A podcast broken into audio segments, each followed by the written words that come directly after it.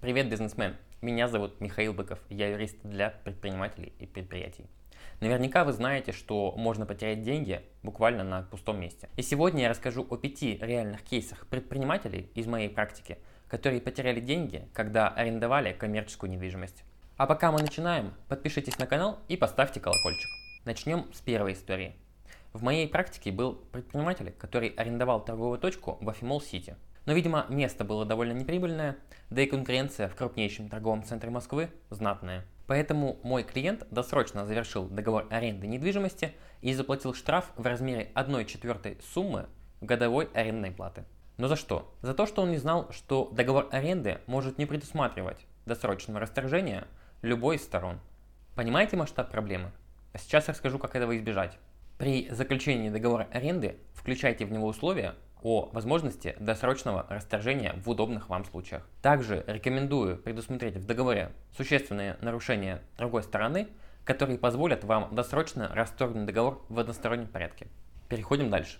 Еще один мой клиент арендовал помещение под ресторан в центре Москвы. Оно должно было быть оснащено вытяжкой вентиляцией за счет арендодателя, но арендодатель такого условия не выполнил и арендатор расторг договор в одностороннем порядке. Но арендодатель захотел взыскать с моего клиента сумму арендной платы и обеспечительный платеж, но суд ему отказал. А что я посоветую вам? Принимая помещение, фиксируйте его недостатки и не подписывайте акт осмотра до устранения этих недостатков. А если арендодатель обещает, что устранит их в дальнейшем, обязательно зафиксируйте это в дополнительном соглашении. И не произведите оплату до подписания акта осмотра помещения. А мы переходим к третьей истории. Если вам понравился такой формат, поставьте ему лайк. А также множество интересных историй, которые не попадают в выпуск, вы можете найти в моем телеграм-канале. Например, сейчас я рассказываю, как подал жалобу в антимонопольный орган на спам, который пришел от другого юриста. Обещаю, будет интересно. Из стен столицы переносимся в Новосибирск. Там предприимчивый арендодатель решил нажиться и повысил ставку арендной платы со следующего года на 45%.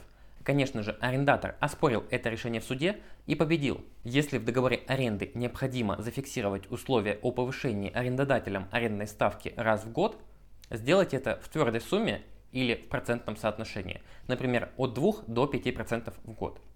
И помните, эти показатели должны быть в рыночных значениях. Еще один забавный случай. Нередко нам приходится что-то менять.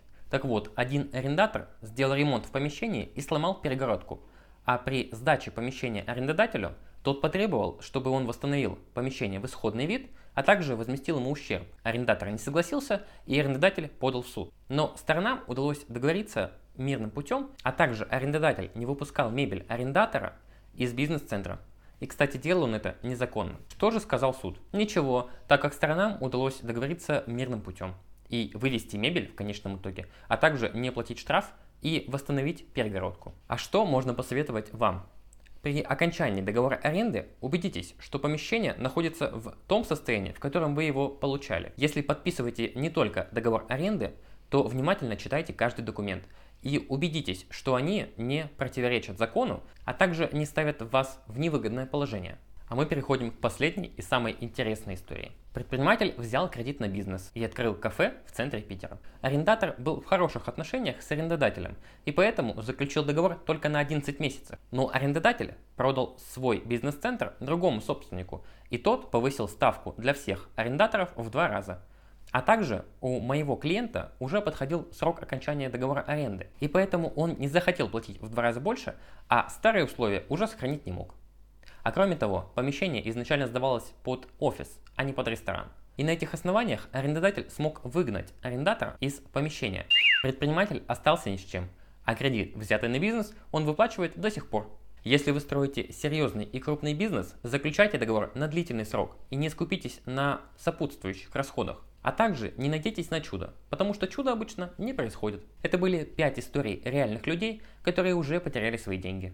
А если у вас есть свои истории, Поделитесь ими в моем чате, ссылка на который есть в описании к ролику. Там я даю советы и консультации, а также вы можете пообщаться со мной лично. Поделитесь видео, поставьте лайк и подпишитесь на канал.